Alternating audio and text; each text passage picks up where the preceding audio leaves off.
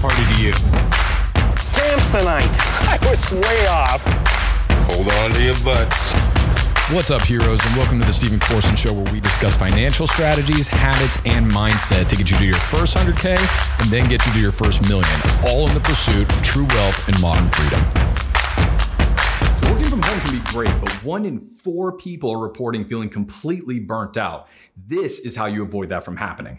So, see, when your work and your personal life become meshed into one and you're doing all the same things in all the same places, there's a lot of things that are happening psychologically that don't allow you to focus or be able to completely break away from work. That's one of the problems that people are running into. So I've been working from home for over eight years. I wasn't somebody who just started in the pandemic. And I recently wrote an ebook called The Work From Home Bible. And it has 10 different guidelines on things that you absolutely have to do if you want to be super efficient while working from home and reap all the benefits of working from home without ever feeling burnt out. These principles enabled me to be able to be a top performer at work doing my nine to five job. I actually ended up starting a side company and turning that into a six figure business. And I'm a dad of three, and you know, you got to keep the wife happy too. If you want to get the ebook, it's free on my website. The link is down in the description below. And while you're at it, if you like this kind of stuff, be sure to like and subscribe.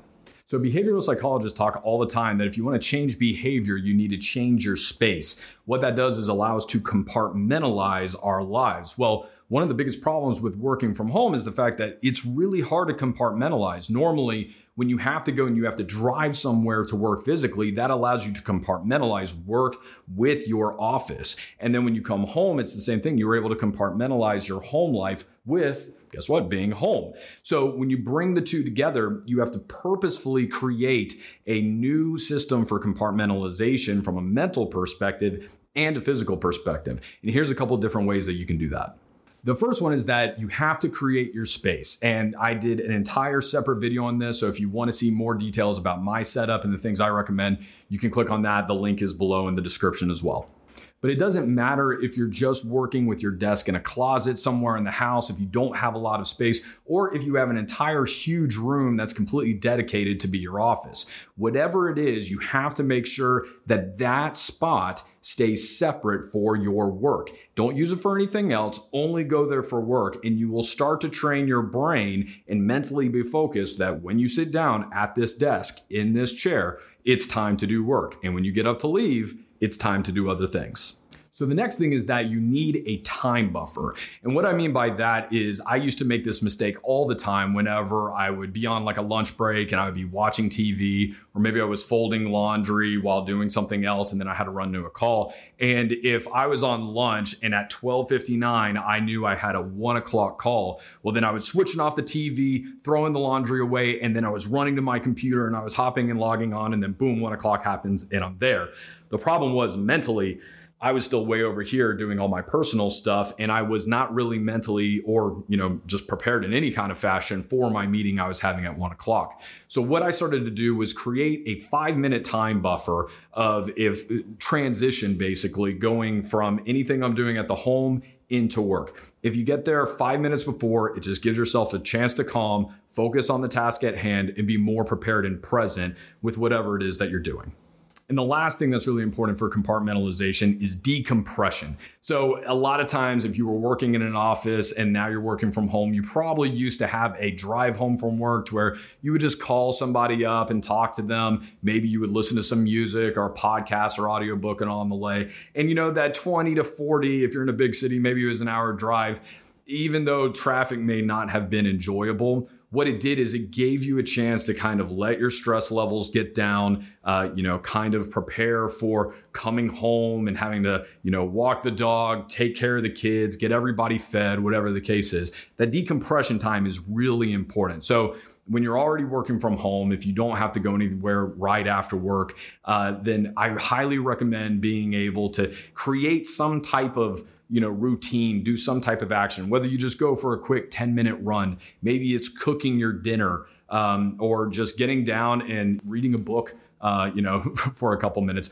Whatever it is you need to do something to allow your brain to rest before you switch and go into the rest of your day So the next one is super important. You really need to do this, but a lot of people have initial resistance to it. But I'm telling you, it's the single biggest thing that you can do to help you focus in literally anything. And that is escape notification hell. You just have to turn off notifications everything on your phone Slack, social media, especially social media, f- phone messages, whatever the case is, it doesn't matter. You need to make sure that nothing is popping up on your phone.